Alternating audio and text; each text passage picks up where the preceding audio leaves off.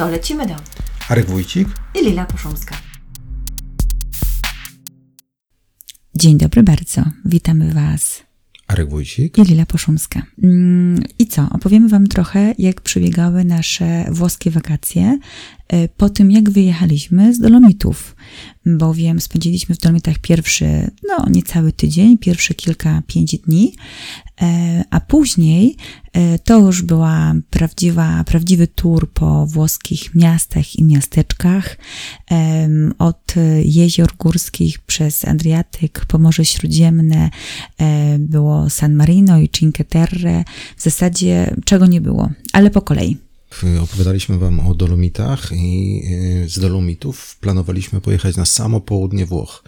No ale cóż, skoro w Dolomitach mieliśmy temperaturę przekraczające 30 stopni Celsjusza, popatrzyliśmy na to, jakie temperatury są w Neapolu i jeszcze bardziej na południe i stwierdziliśmy, nie, nie, nie, nie, tam nie pojedziemy, bo tam jest prawie 40 stopni. Więc zmieniliśmy nasze plany. Jazda kamperem ma ten urok, że możemy sobie w dowolnym momencie zmienić plan i pojechać w zupełnie innym kierunku. My może w zupełnie innym kierunku nie pojechaliśmy, bo z Dolomitów chcąc przejechać Włochy, pojechaliśmy na południe, ale już nie tak bardzo daleko na południe, więc na początek z Dolomitów pojechaliśmy nad jezioro. Nad jezioro niezwykłe. I to nie byle jakie jezioro, no, no właśnie. właśnie. Niezwykłe jezioro, bo na najwię- nad największe jezioro włoskie i co, większe, co więcej najczystsze jezioro we Włoszech, czyli Lago di Garda, jezioro Garda. Jezioro jest, znajduje się w północnych Włoszech, e, mniej więcej w połowie drogi między Wenecją a Mediolanem i jest rzeczywiście przeogromne. Zaczęliśmy zwiedzanie mm, wybrzeża tego jeziora od północy i wydaje się, że ta północ jest najbardziej urokliwa, e, ale też najbardziej wieczna. A jak jest dużo wiatru na jeziorze, to oczywiście pojawiają się windsurferzy i kitesurferzy i wszyscy, którzy kochają i wodę, i wiatr. Tak, zdecydowanie. Mm, widoki tych, y, właściwie nie wiem jak to nazwać, to są chyba jakieś spadochrony, czy te właśnie... No tak, na kajtach to są, można powiedzieć, że to są spadochrony, a windsurferzy mają żagiel, no deskę właśnie. i żagiel. Kolorowe, w każdym razie kolorowe żagle, kolorowe e, deski, kolorowe stroje e, i to wszystko na pięknym turkusowym, to na, na pięknych turkusowych wodach jeziora, które swoją e, nazwę bierze od miejscowości Garda, natomiast wcześniej nazywało się e, zupełnie inaczej. Było to Lago Benaco, mam nadzieję, że dobrze to czytam, e, i oznaczało e, rogaty, bo tak właściwie opisywało kształt tego jeziora, bo ono takie rzeczywiście jest trochę bardziej rogate, nieregularne i naprawdę jest ogromne. Gabi właściwie stanęła na, na brzegu i, i stwierdziła, że to takie morze prawie, bo na północnym brzegu nie widać południowego. właściwie ciągnie się woda po sam horyzont. I y, byliśmy, opowiemy za chwilę o jeszcze kolejnych akwenach, w których się kąpaliśmy, ale Lago, Lago di Garda to było jedyne mm, miejsce, w którym właśnie weszliśmy do wody i woda nie była cieplejsza od tej, którą macie w wannie. Może nie była tak bardzo zimna jak Bałtyk w styczniu, ale y, no, po kilkuminutowej kąpieli należało jednak wyjść. Za to Potwierdzamy, że to jezioro jest bardzo, bardzo czyste, bo na głębokości 3-4 y, metrów dosłownie widać dno, fantastyczne widoki i można tam popływać, można się poopalać. Y, bardzo polecamy odwiedzenie tego jeziora. Sporo też miejsc zaparkowania kampera po drodze i na północy i jakby wzdłuż jeziora i na samym południu.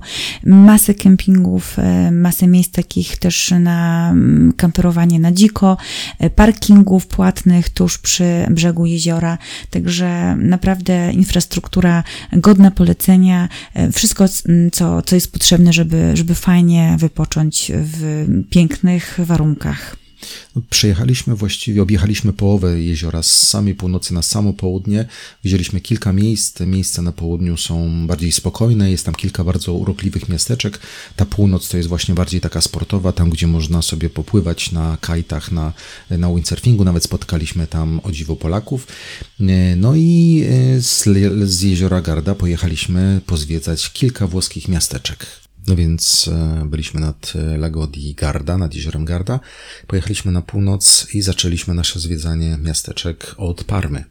Parma kojarzy się wszystkim chyba z szynką parmeńską, także Parma słynna jest z produkcji serów.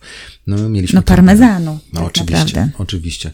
E, I dojechaliśmy do Parmy, no i oczywiście do dużych miast nie pchamy się do środka kamperem z jednego, z podstawowego mm, problemu, że ciężko wjechać takim dużym pojazdem w te bardzo czasem wąskie uliczki. Po drugie, ciężko bardzo znaleźć miejsce do zaparkowania i po trzecie, pewnie ten parking by nas bardzo słono kosztował.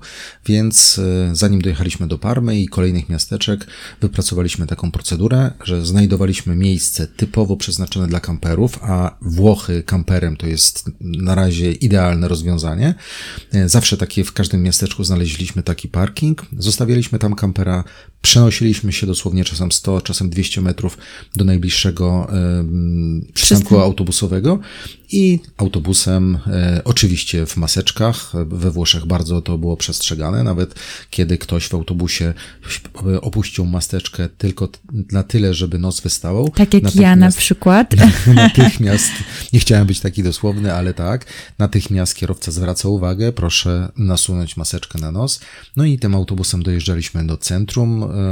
Dzisiejsze aplikacje internetowe są tak fantastyczne, że dokładnie pokazują, z którego przystanku, jak można jak autobus będzie jechał, dokąd będzie jechał, kiedy odjeżdża, e, gdzie kupić bilety i tak dalej, i tak. Co ciekawe, we Włoszech bilety autobusowe kupuje się w specjalnych sklepach, które głównie trudnią się sprzedażą tytoniu, czyli papierosów. No więc Parma. Y, Parma e, zaskoczyła nas tym, a może nie powinna nas tym zaskoczyć w, w dobie y, pandemii, że była prawie wyludniona, była prawie pusta. Spacerowaliśmy tymi pięknymi uliczkami sami. Y, widzieliśmy oczywiście katedrę w Parmie, ale to, co, co w Parmie było najciekawsze, to była. Nie, nie, to wcale nie była katedra, tylko to był teatr Farnese, czyli Teatro Farnese, który wybudowany w całości z drewna w wieku XVII robi naprawdę piorunujące wrażenie. Jest to mm, Coś podobnego w zasadzie możemy zobaczyć możemy poczuć ten klimat wchodząc do naszego Teatru Szekspirowskiego w Gdańsku. Oczywiście wiemy, że Teatr Szekspirowski jest tylko wzorowany na tych teatrach właśnie z wieku XVII, bo jest świeżo wybudowany, ale te galerie i właściwie ten cały efekt tego, mm, tego drewna i tego, że scena jest po środku, a naokoło siedzą ludzie, jest, jest podobny i właściwie bardzo mm, można poczuć ten klimat tego właśnie teatru Elżbietańskiego Teatru Szekspirowskiego. I ten teatr Farneze zrobił na nas naprawdę niesamowite wrażenie. Przy czym oczywiście teatr Farneze jest zdecydowanie większy w środku niż nasz teatr szekspirowski. Ale no i też trochę jest taki bardziej ukryty, bo pamiętajmy, że ciężko w ogóle go było znaleźć na początku, nie, trochę się zgubiliśmy, błądziliśmy, bo on jest tak jakby wbudowany w środek muzeum. Tak. Najpierw wchodzi się do muzeum. Co ciekawe, w dobie kryzysu związanego z pandemią zobaczyliśmy bardzo ciekawe urządzenia, które miały wyświetlacz i miały kamerę. I trzeba było podejść do tego urządzenia, na tym wyświetlaczu zobaczyć swoją twarz, wyświetloną właśnie z tej kamery, i po kilku sekundach na odległość badano nam temperaturę i to chyba, czy się dobrze czujemy, czy nie jesteśmy mm, obiektem zagrożenia dla innych. I dopiero po przejściu pozytywnie tej próby e, mogliśmy wejść do wnętrza najpierw muzeum, żeby zobaczyć. W tym muzeum widzieliśmy też wspaniałą bibliotekę, starą i naprawdę robiącą piorunujące wrażenie. I tak jak Lila przed chwilą powiedziała, ukoronowaniem tej wizyty w muzeum był Teatro Farnese. No właśnie, ale po Parmie pojechaliśmy zupełnie w inne miejsce. Przenieśliśmy się z XVII wieku w, w ogóle do przyszłości praktycznie, bowiem pojechaliśmy do y, miasteczka, w którym to króluje czerwony konik. Tak, niedaleko Modeny. W miejscowości Maranello znajdują się zarówno fabryki, jak i Muzeum Ferrari. Tak, czyli włoskiego najsłynniejszego chyba producenta samochodów y, sportowych, założonego no właściwie tuż, tuż przed II wojną światową przez Enzo Ferrariego.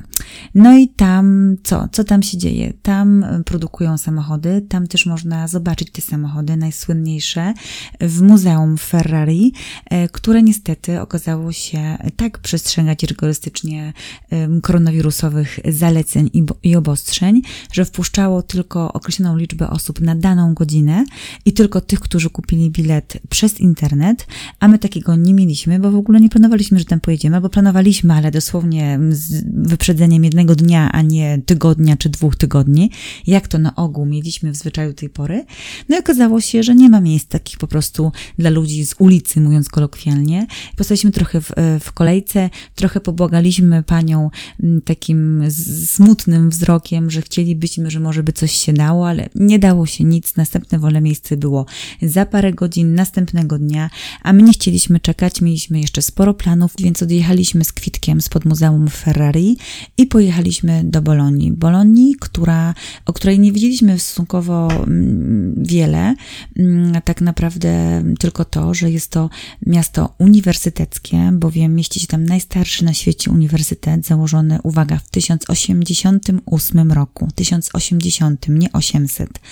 Także nie na darmo nazywane jest miastem akademickim, miastem studentów, gdzie ten, ten, ten duch e, właśnie studencki, ta atmosfera mm, jest podobno wyczuwalna, zwłaszcza wieczorami, zwłaszcza e, w nocnych i wieczornych knajpkach i restauracjach. My byliśmy w wakacje, w dodatku w koronawirusie, w związku z tym nie było studentów. Niektóre knajpki były tylko pootwierane, ale no cóż, można było spróbować spaghetti bolognese, które to danie jest właśnie w Bolonii e, wymyślone e, i właściwie Bolonia też słynie z tego, jak się potem okazało, e, z tej słynnej, tłustej, kalorycznej kuchni, czyli właśnie takiego, takiej kuchni, jaką reprezentuje chociażby spaghetti bolognese. No tak, ale nie tylko y, pojechaliśmy po to, żeby coś dobrego zjeść, ale też, żeby coś zobaczyć. No, w Bolonii powłóczyliśmy się, można powiedzieć, po tych bardzo wąziutkich, przepięknych uliczkach. Jest też oczywiście główny, wielki y, plac, na którym króluje pomnik Neptuna.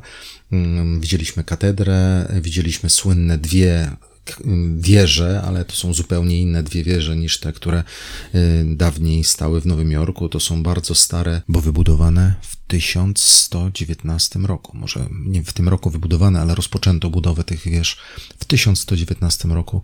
Ta wyższa ma 70 metrów, ta niższa ma około 48 metrów i e, widać je niemal z każdego miejsca w Bolonii. Wspomniałeś na początku, że nie takie wieże jak e, te, o których wszyscy myślą, czyli World Trade Center, ale uwaga, architekt właśnie World Trade Center, Minoru Yamasaki, mówi się, że inspirował się właśnie tymi dwoma wieżami, które stoją E, w Bolonii e, podczas projektowania właśnie wież e, World Trade Center w latach 60. No cóż, czy inspirował się rzeczywiście, czy nie, w każdym bądź razie polecamy wizytę w Bolonii, bo jest to miasto, w którym można spędzić nawet dwa czy trzy dni. Na pewno nie będziecie się nudzić, ale my pędziliśmy dalej. Jeszcze tylko powiedzmy może to, że można właściwie całe miasto przejść nie zaznawszy słońca w sensie w cieniu, bo całe miasto jest e, pod arkadami. E, przechodzi się głównymi ulicami, e, po prostu chodnikiem, który jest osłonięty od, od słońca mm, z arkadami, pod arkadami, także jest przyjemny chłód od kamienia, przyjemny cień i nawet takie upalne lato, w jakie nam się trafiło być we Włoszech, w Bolonii było naprawdę przyjemnie, fajnie, można było spokojnie pospacerować i nie czuć było tego zmęczenia od upału i od piekącego słońca.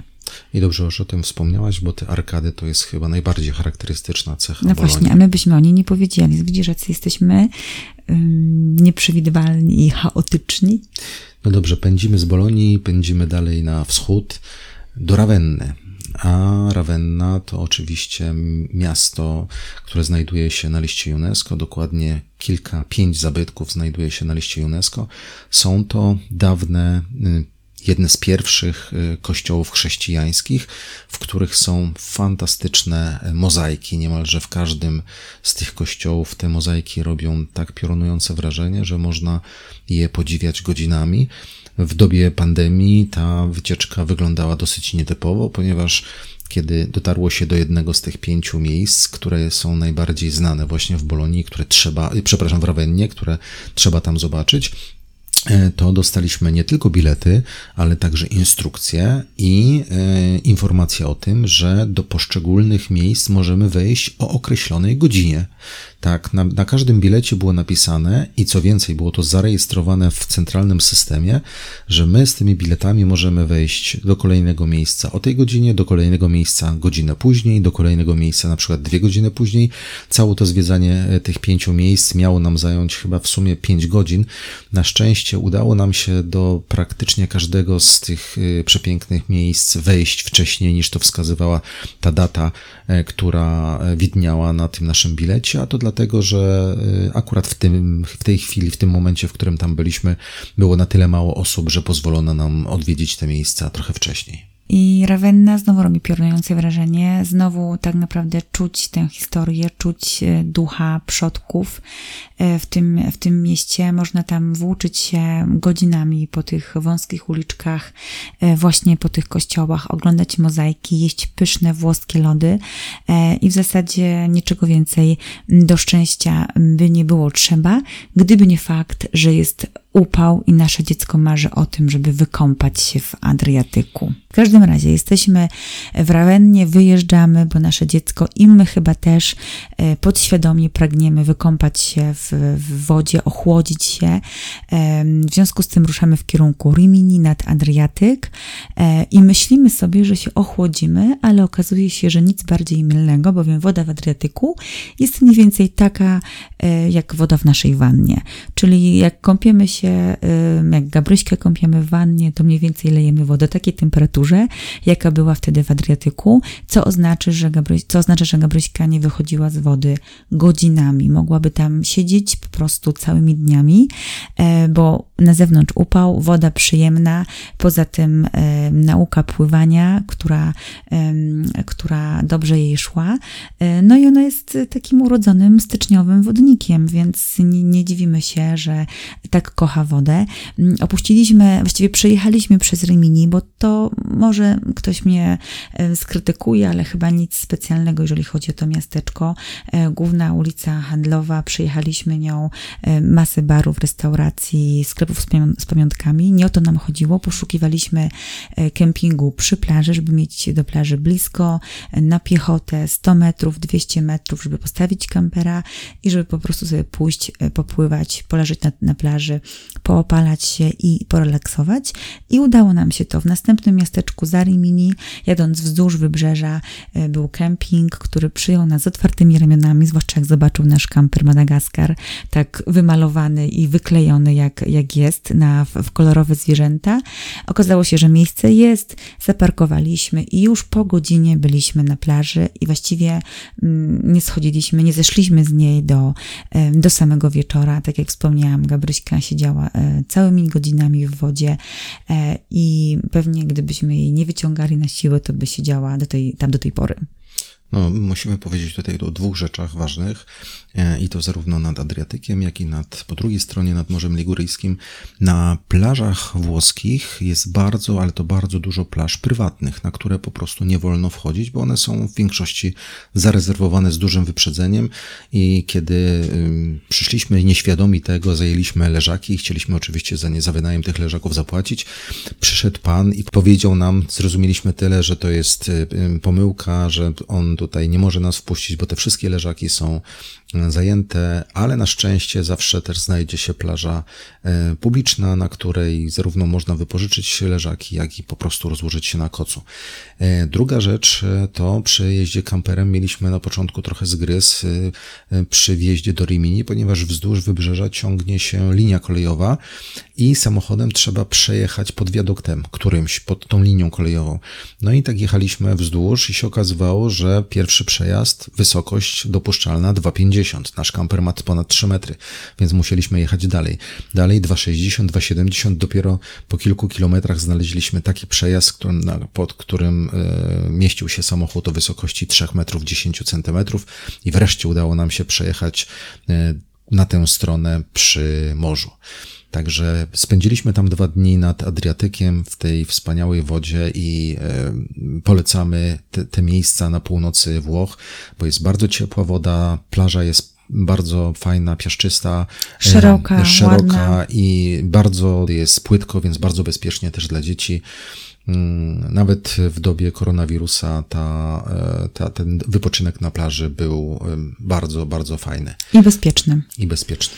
No właśnie, stamtąd e, właściwie już przejechaliśmy, e, jechaliśmy w kierunku Wybrzeża Liguryjskiego na drugą stronę.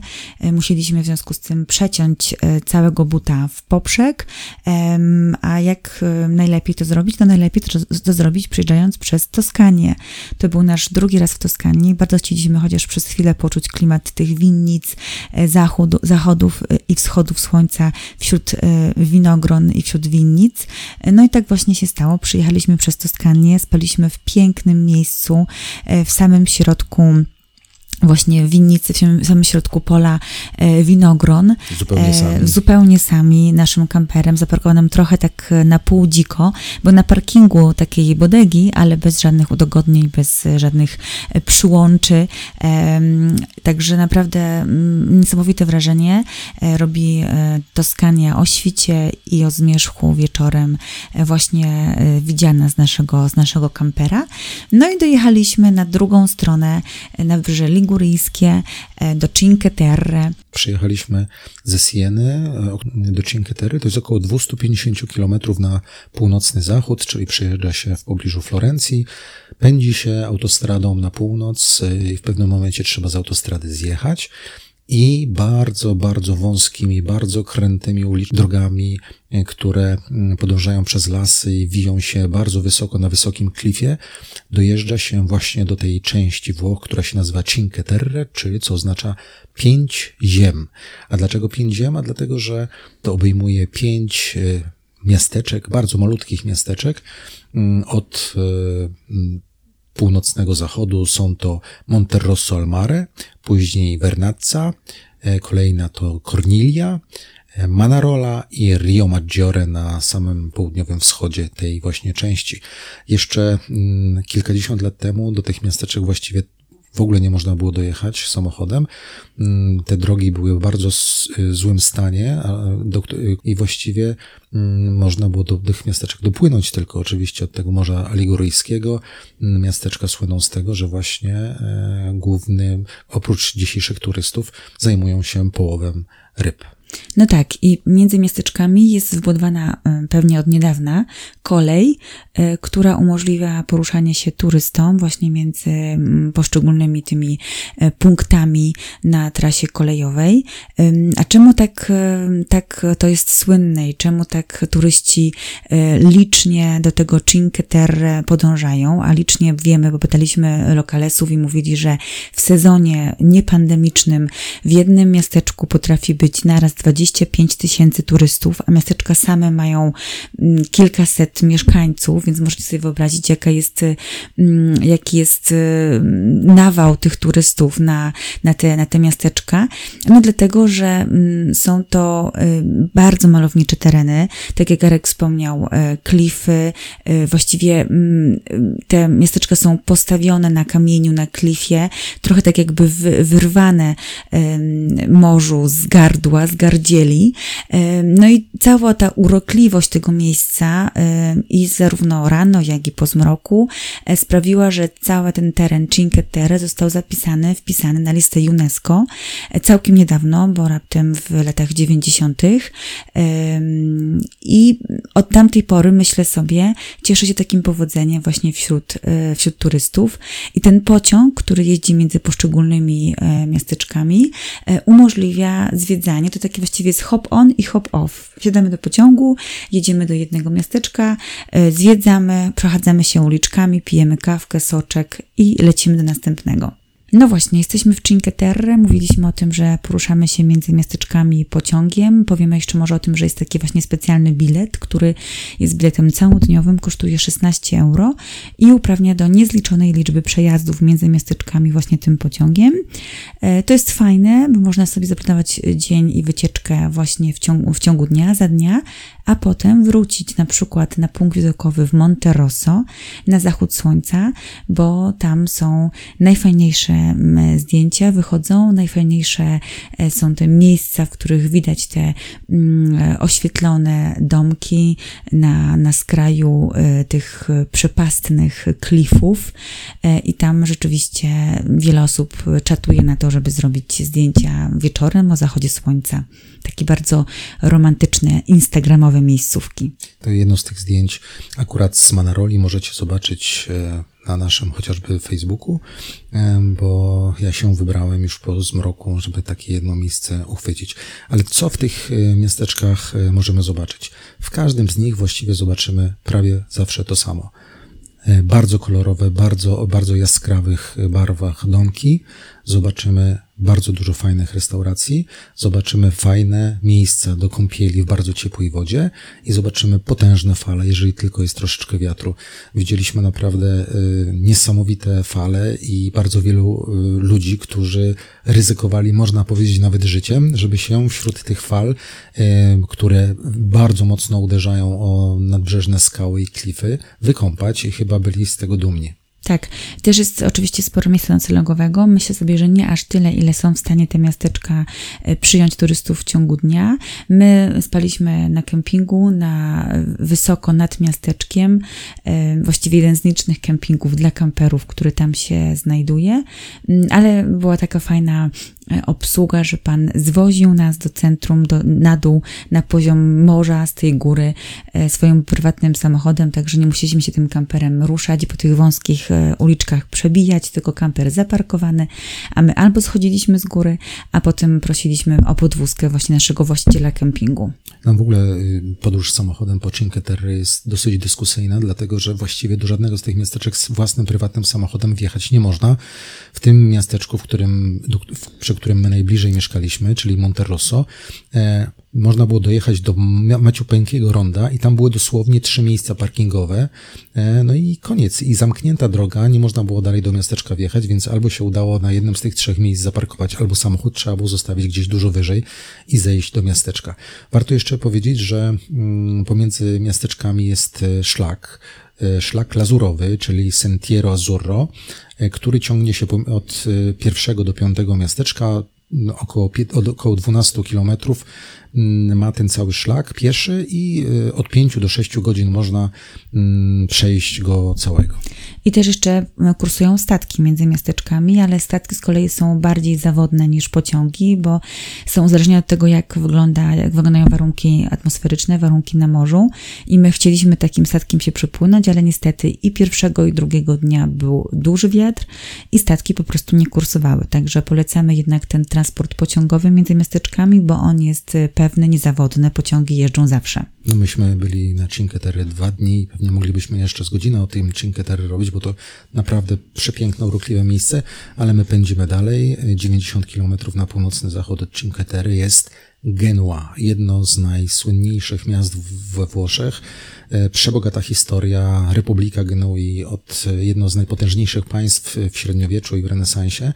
I co ciekawe, e, wiele, wielu znanych artystów, pisarzy było w Genui absolutnie zakochanych i wśród nich to byli na przykład Friedrich Nietzsche, Fryderyk Nietzsche, Zygmunt Freud, Antoni Czechow czy Richard, Richard Wagner. Tak, to nazwiska rzeczywiście elektryzują. E, nie dziwię się, że, są, że byli zakochani w Genui.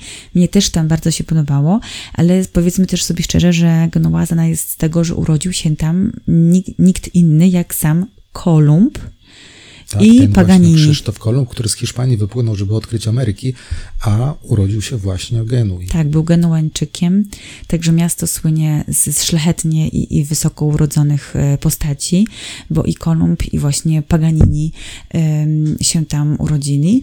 A co ciekawe, Niccolo Paganini był powszechnie uznawany za kogoś, kto miał konszachtę z diabłem. Nie wierzono, że ktoś normalny człowiek może w taki sposób grać na skrzypcach. I co ciekawe, po śmierci, mimo że był uznanym skrzypcem, odmówiono mu pogrzebu w Genui, więc jego grób jest w odległej od Genui Parmie. No tak, znamy takie historie też z, z, historii właśnie. A jeżeli już mówimy o historii, to Centrum Historyczne Par, Genui jest największym i najgęściej zaludnionym centrum historycznym w Europie. A to dlatego, że mieści się tam 163, właściwie mieszczą się tam 163 pałace, które to pałace należały do najbogatszych Genueńczyków e, i żyli oni tam w wieku XVI-XVII. Także cała ulica Lestrade Nuove i Palazzi dei Roli jest e, właściwie usiana tymi pałacami, jeden przy drugim dosłownie. Wszystkie są udostępnione do, do zwiedzania, wszystkie do, na, do wszystkich można wejść. W niektórych mieszczą się banki, inne instytucje, niektóre są e, w prywatnych rękach, ale w ciągu dnia otwarte są podwoje, są otwarte patia, można wejść, zobaczyć, po, podziwiać, pozwiedzać. No, robi to wrażenie. Tak, byliśmy chyba w dziesięciu, weszliśmy do środka, nie było żadnego problemu, drzwi szeroko otwarte. Właśnie one tak się nazywają Palazzi dei Roli, czyli pałace z listy. Była to lista właśnie tych, już w XVI-XVII e, wieku stworzono listę, na której te wszystkie pałace i ich właściciele się znajdowali. I co ciekawe, ta lista mm, miastu Genoi, czyli włodarzom miasta, służyła do tego, ażeby wylosować, uwaga, wylosować tego, kto miał gościć gości Republiki Genueńskiej. Więc jeżeli jakiś ważny gość, na przykład ambasador, król, książę przyjeżdżał do Genui, to losowano, w którym pałacu prywatnym jednego z najbogatszych Genueńczyków zamieszka i z tej listy wybierano taki pałac, kierowano tego gościa i na pewno był zadowolony, bo widzieliśmy, że te pałace są przefantastyczne. Z tych Gość pewnie tak, gorzej jest gospodarzem, który musiał być, gościć na różne. siłę ambasadorów czy no, jakichś innych ważnych tego świata. że jeżeli książę przyjeżdżał do Genui, to nie przyjeżdżał sam, tylko w 100 albo 200 osób e, z całą świtą. Z, całą świtą. z tych 163 pałacy, które są, 48 e, najpiękniejszych, najwspanialszych zostało wpisanych na listę UNESCO. Ale cóż, ob, ob, te pałace znajdują się na północy od tego starego miasta, a środek starego miasta to głównie taka część, która się nazywa Madelena, czyli Magdalena, od świętej Magdaleny. I jest to naprawdę niesamowite miejsce, dosyć mroczne, a to dlatego, że składa się z niezliczonej liczby e, uliczek, siatki uliczek, bardzo, bardzo wąskich, w niektórych miejscach dosłownie to było 2 metry mm, szerokości, a budynki, które są, stoją przy tych uliczkach są bardzo, bardzo wysokie. I na parterach tych y, uliczek, y, na parterach tych domów, przy uliczkach, e, widać, że te wszystkie partery przystosowane są do tego, ażeby prowadzić z nich handel. Wiadomo, że Genua, miasto nadmorskie, y, bardzo dużą część swojego bogactwa posiadała właśnie z tego handlu. I myśmy się tymi uliczkami tam troszeczkę w nich zagubili, pochodziliśmy i nawet przez przypadek weszliśmy, gdzie to myśmy, Lila, weszli. A nie przypominaj mi, weszliśmy do dzielnicy Czerwonych Latarni i ja rzeczywiście byłam przerażona. Nie dość, że y, my to jeszcze z małym dzieckiem, a tutaj panie lekkich obyczajów, które wystawiały swoje y, wdzięki y, na, na, na widok publiczny właśnie przed tymi mm, drzwiami, przed tymi arkadami tych tych, tych domów. Na szczęście były okryte w miarę i na szczęście nie zwracały na nas uwagi. No tak, może oni, one na nas nie, ale my na, na nich tak, na nie tak, to na pewno. I też z drugiej strony, dzięki temu, że tak gęsto te uliczki są tam w tej Madalenie usiane, to zwiedzanie i spacerowanie odbywa się praktycznie po całkowitym cieniu, więc jakkolwiek nie byłoby gorąco w Genui, to tam nie, nie zobaczymy słońca. Co jeszcze w Genui ciekawego? E, Piazza de Ferrari, potężny plac z potężną fontanną i z pałacem dożów, czyli władców genueńskich. Katedra, także niesamowita e, katedra. Co ciekawe, e, w środku w katedrze możemy znaleźć pocisk z brytyjskiego pancernika, który w 1941 roku w czasie II wojny światowej został wystrzelony i nie eksplodował, mimo że wpadł do katedry. E, I w Genui też jest największe akwarium we Włoszech. No tam nie byliśmy, nie udało nam się dotrzeć, ale może kiedyś jeszcze uda się zobaczyć te, te rybki i inne okazy w tym największym włoskim akwarium. No dobrze, Genuę żegnamy, wsiadamy w nasz kamper i jedziemy kolejne 170 km po to, żeby znaleźć się w pierwszej stolicy Włoch, a mianowicie w Turynie. I to dopiero jest y, szał, szał niebieskich ciał. Turyn jest pięknym miastem, e, właściwie chyba słynie z wielu rzeczy. E, myślę sobie, że mm, większość kojarzy go jednak z całunem turyńskim, ale my postaramy ja się... myślę, że z Juventusu Turyn. Albo widzisz, albo z Juventusem Turyn, a my postaramy się trochę przybliżyć też inne jego um, uroki i ciekawostki. Powiedziałaś pierwsza stolica Włoch, bo jak wiemy, Włochy po rozpadzie Cesarstwa Rzymskiego podzieliły się na wiele małych państewek. Właśnie była Genua, była Wenecja e, i Piemont, Sabaudia Piemont, czyli właśnie to miejsce, w którym, którego Turyn był stolicą. I w połowie XIX wieku Włochy się zjednoczyły i pierwszą stolicą Włoch był nie Rzym właśnie, ale właśnie Turyn. Ale już od 1563 roku, mm, kiedy w okolicach Turynu, na tym terenie mieściło się księstwo Sabaudi Piemontu, właśnie Turyn był jednym z najważniejszych miast i nadal pozostaje jednym z najważniejszych miast, a dzisiaj najbardziej Turyn, oprócz może tego Juventusu Turyny i całunu turyńskiego, znany jest z tego, że jest włoską stolicą przemysłu samochodowego. Mieszczą się, mieści się tutaj kilka zakładów i central y, olbrzymich koncernów samochodowych, innymi Fiat, Lancia czy Alfa Romeo. No, rzeczywiście, no to, to, to o tym nie wiedziałam, ale te, te motoryzacyjne nowinki zawsze gdzieś wyciągniesz na, na światło dzienne. Byliśmy, opowiadaliśmy trochę o Ferrari, do którego nam się nie udało dostać w Modenie, po drugiej stronie teraz w Turynie mamy Fiat Lancia, troszeczkę tańsze samochody. E, co ciekawego w Turynie możemy zobaczyć? No jest bardzo dużo ciekawych rzeczy. E, Turyn jest rzeczywiście przebogaty, e, nie został zniszczony przez lata, przez, przez okres I i II wojny światowej.